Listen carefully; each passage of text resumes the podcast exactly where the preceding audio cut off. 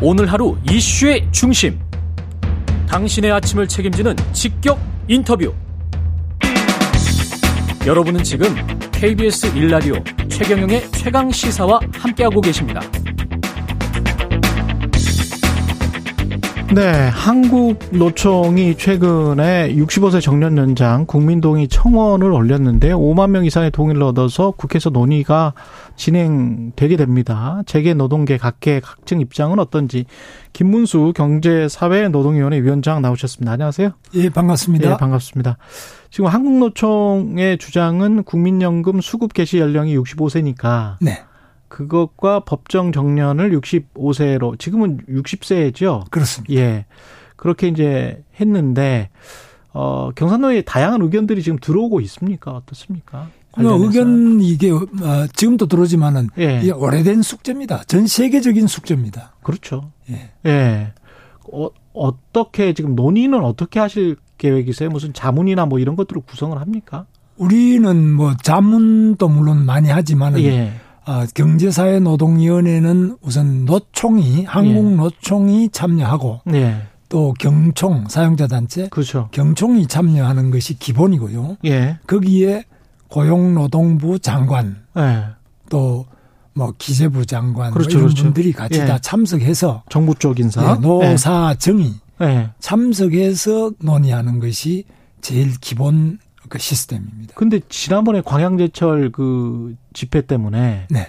그 노총은 지금 안 하죠 아직도. 노총은 지금 거부를 하고 있죠. 이 지금 민주노총은 오래 전부터 거부를 했고. 그거는 22년이 넘었고요. 민주노총은. 민주노총은. 한국노총은 그동안 참여하다가 예. 아, 최근에 와서는 지금 참여를 안 하고 있습니다. 그러면 좀 들어와라라고 계속 설득을 하시는 도중입니까? 예, 제 본업이 지금 계속 한국노총 빨리 참여해야 안 되겠느냐. 예. 일방적으로 이게 할 수 있는 건 없거든요. 우리 위원회는. 예. 뭐 고용노동부는 어 일방적으로 근로감독을 할 수 있습니다. 그렇겠죠. 저는 우리 예. 경제사회노동위원회는 말 그대로 옛날 노사정위원회인데 예.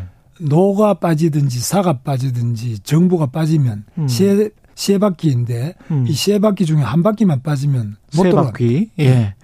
노총은 왜 안 한다고 하는 건가요? 계속? 노총은 지금 어, 공식적인 이야기는 윤석열 정부가 예. 반노동이다. 예. 반노동 정부다. 예. 예. 예. 노동조합에 아주 지나치게 에, 노동 존중을 안 하기 때문에 노동 탄압을 하고 있다. 예, 예. 탄압 이다. 그들의 주장은 예, 노동 예. 존중을 안 하니까 노동 존중을 안 노동 한다. 존중할 때까지 하겠다. 근데 뭐 저는 뭐 꼭 존중 안 하는 게 뭐 있느냐.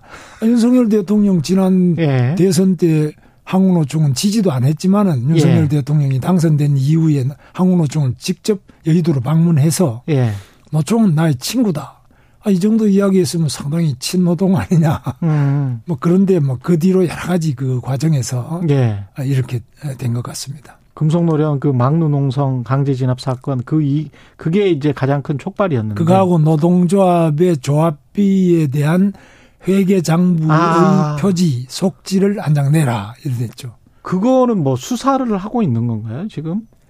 그거는 어떻게 되는 거예요? 수사는 아니고 예. 표지와 속지를 내지. 않기 때문에 회계 예. 장부를 제출하지 않기. 때문에 노동조합원들의 어, 조합비를 낸 것이 연말 정산 때세 공제가 공- 되잖아요. 공제가 되죠. 세 공제에서 제외하겠다는 어, 그런 어, 입법 예고를 해서 지금 10월 1일부터 시행이 됩니다. 그거는 시행되는 거예요. 예.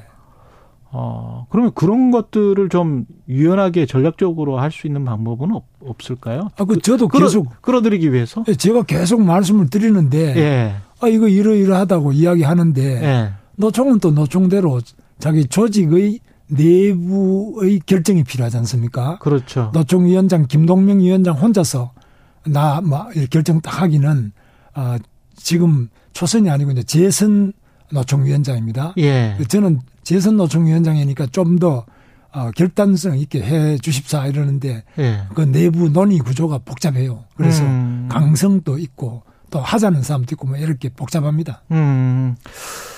알겠습니다. 65세로 통일하자 이 주장과 관련해서는 어떻게 생각하세요? 일단 위원장님은? 65세 이상으로 일을 많이 하는데 우리나라의 어, 고령자들은 세계에서 가장 가난하고 가장 일을 열심히 하고 있고 다 취업을 하고 있습니다. 예. 근데 이제 노총이 이번에 입법 청원을 낸 거는 아, 정년을 65세까지 늘리자. 현재 60세를 65세까지 5년 동안 정년만 늘리자고 법안을 내는데 예. 그러면 65세까지 정년을 늘리면 임금을 피크제로 해가지고 음. 뭐 임금을 좀 이렇게 낮추면서 정년을 늘리자 이러면 대화가 되잖아요. 예. 근데 지금 우리나라는 연공급이기 때문에 60세보다는 61세가 호봉이 또 올라가고요. 그렇겠죠. 62세 또 올라가고 음. 계속 임금을 상승하면서 정년 또 65세까지 5년 늦추자. 음. 그러면 기업이 견디지 못하죠. 그 기업 입장에서는 받아들일 수가 없을 거고. 예. 그러면 그것이 어떤 균형점 합의가 되는 어떤 상황이면 충분히 정년 연장을 해도 무방하겠다 그런 입장이신가요? 그렇습니다. 정년 예. 연장 방식이 아니고 이제 일본의 경우를 보면요. 예. 일본이 바로 이 정년이 길고 또 수명이 길잖아요. 예. 우린 지금 더 길게 나가고 있습니다만. 예. 근데 일본보다도 사실상 우리나라 고령자가 더 열심히 일하고 있습니다. 더 가난하고요. 예. 왜냐하면 아무 이 노후 보장이 안 돼 있기 때문에 열심히 일하고 하는데 정년 연장이라는 것은 기업이 예를 들면 제일 좋아하는 것은 누구냐면 공무원, 음. 그다음에 대기업, 그렇죠. 공, 공기관 예. 이런 사람들은 노동조합 조직이 거의 한 80% 가까이 돼 있는데 조직률이 높으니까. 조직률이 높아요. 예. 근데 이 공무원들이 지금 지금 60세인데 65세까지 계속 올라간다. 그러면 찬성하겠죠, 당연히. 청년들을 첫째 못 뽑잖아요. 예. 그럼 청년을 안 뽑고 나이 든 사람만 계속 65세까지 늘린다. 음. 뭐 KBS 마찬가지죠. 음. 계속 65세 정년되면 젊은 사람들 못 뽑을 거 아니에요. 기자나 그렇죠. 아나운서 못 뽑으면. 그렇죠. 그럼 이게 거기다 봉급은 또 계속 올려준다. 네. 이럴 때 이 과연 기업이 유지가 되느냐. 또 정부가 네. 이 예산을 어떻게 감당하느냐. 이런 애로사항이 있습니다.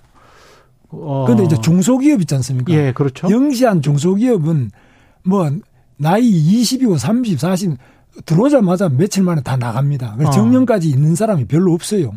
그래서 정년 연장을 2013년에 58세에서 60세로 늘렸는데 음. 58세에서 60세로 2년 늘렸는데 2년 늘리고 나니까 그 이후에 오히려 훨씬 더 많은 퇴직자가 중도 퇴직을 해버렸어요.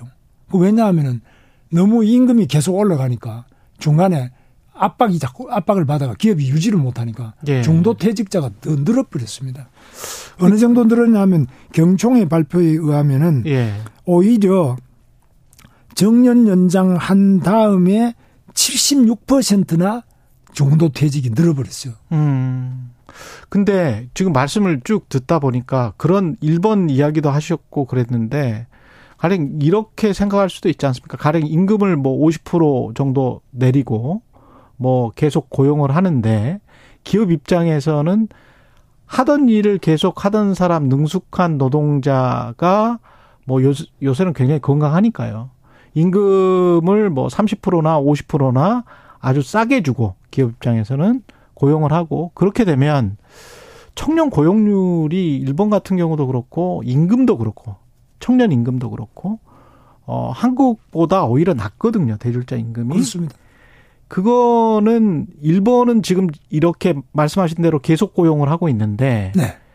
오히려 그게 청년 고용이나 청년 임금에 도움을 주는 게 아니고 청년이 뭐 제대로 된 일자리를 못 얻고 오히려 노년 쪽에서는 저임금으로 그냥 계속 일을 하고 기업은 그 과실을 그냥 가져가는 그런 시스템이 영속될 수 있는 거 아닌가요? 그래도 이제 예. 청년들은 아시다시피 지금은 지금 청년 실업률이 굉장히 높아서 실업률은 높지만 청년들의 그렇죠. 눈높이가 아주 높아져 있고요. 예. 노인들은 지금 어, 동네 골목에서 쓰레기를 주워 가지고도 그 일을 하려고 하잖아요. 그렇죠. 노년층이 예. 어, 지금 적응할 수 있는 거하고 청년들은 조금 어, 눈높이가 높은 상태이기 때문에 음. 에, 이런 부분들은 조화를 이룰 수 있는데 음. 방금 이제 말씀하신 것처럼 예. 노령자들이 정년 이후에 60세 이후에 예. 65세까지는 임금을 자기가 조정할 수 있다. 그렇죠. 이러면은 그건 이제 대화가 되는데 예. 지난 10년 전에 2013년에 정년 2년 늘릴 때도 예. 임금은 하나도 조정 안 하고 어. 정년만 2년 늘었어요. 예. 그러니까 이제 경총 같은 기업인 단체에서는 절대로 예. 그런 거는 이제 안 하겠다. 이렇게 봅니다. 저는 아니 저는 개인적으로는 네. 영, 연공 서열식보다는 그 해외에서 하는 것처럼 서양에서 하는 것처럼 그렇게 뭐 능력제로 그렇게 하는 게 바람직하다.